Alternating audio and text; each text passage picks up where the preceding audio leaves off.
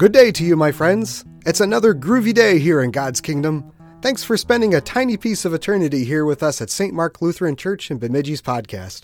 A warm welcome to all of you. I pray that you will be enriched by the words spoken here today. Starting this week through Easter, we will do something a little different.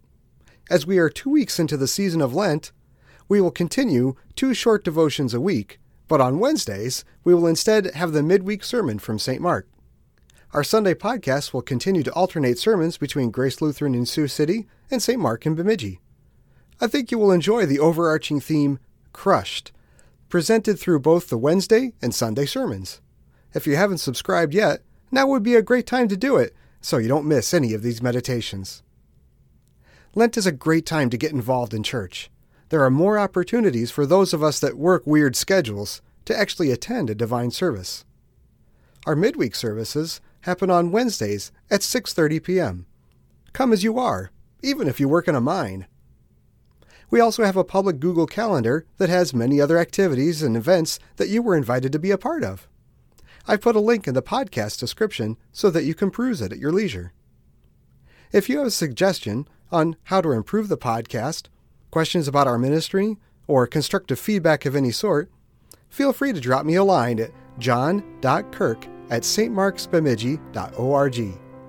If you like this podcast, take a moment on iTunes or Google to rate and review this podcast. It goes a long way to help spread the good word. I've gone on long enough now, so without further delay, let's take a listen to what is in store. Flare-ups of insecurity. Usually we keep it at bay, kind of keep it under control. Maybe you step, though, into a leadership position at work and it sparked a new sense of self-doubt. It's kind of like a playlist that's on repeat in your head. There's that little voice whispering that says, you do not have what it takes. Ever experienced that?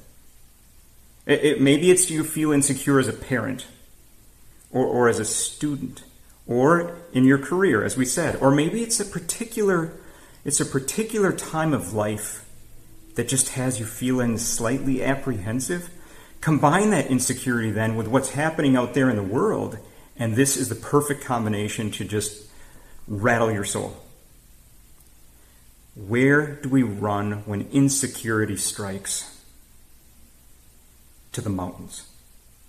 You heard that right. Our answer is to the mountains. Listen to our lesson from Psalm 125. We read, as the mountains surround Jerusalem, so the Lord surrounds his people, both now and forevermore.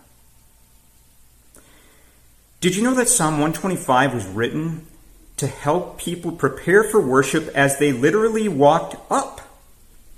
As they walked up Mount Moriah, upon which the temple in Jerusalem sat.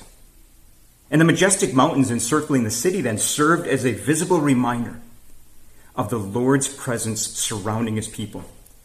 With each step up that mountain, they moved increasingly closer to the actual source of their security.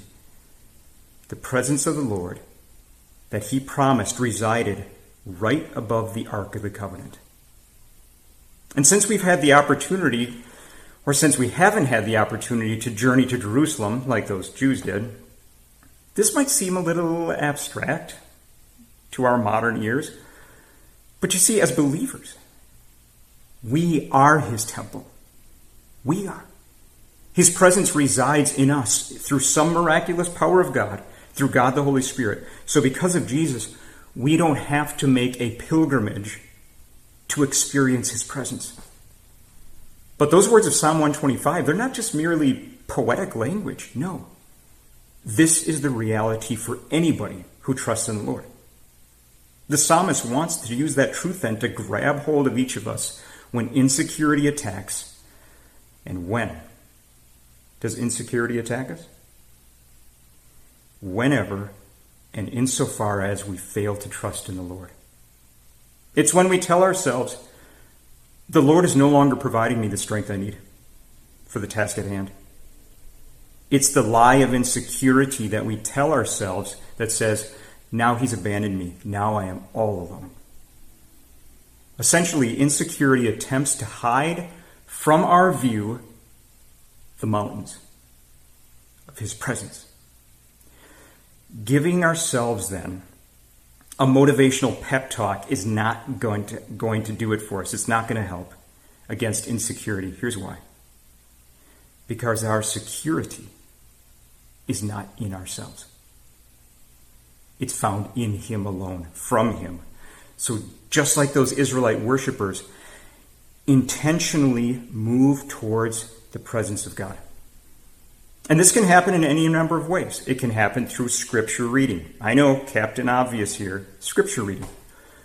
It can happen through prayer, which involves the truth of scripture and is prayed to the true God.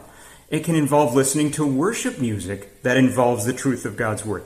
It can involve an honest conversation with a mature Christian, somebody who is mature in the faith.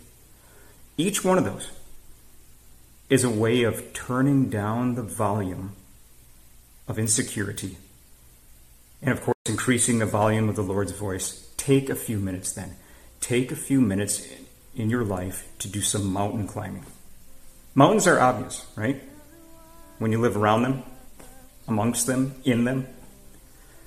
Well, God's presence and love are obvious when you live around the Lord, when you're in the Word. Amen. That's all there is for today, but we are so happy you took a few moments out of your busy day to listen to God's Word with us. Please consider subscribing to our podcast to hear more devotions like this on Monday, Wednesday, and Fridays, and to hear our Sunday sermons as well. We also cordially invite you to join us for church every week at 8 a.m. and 10:30 a.m. on Sunday mornings. May God richly continue to bless the rest of your day.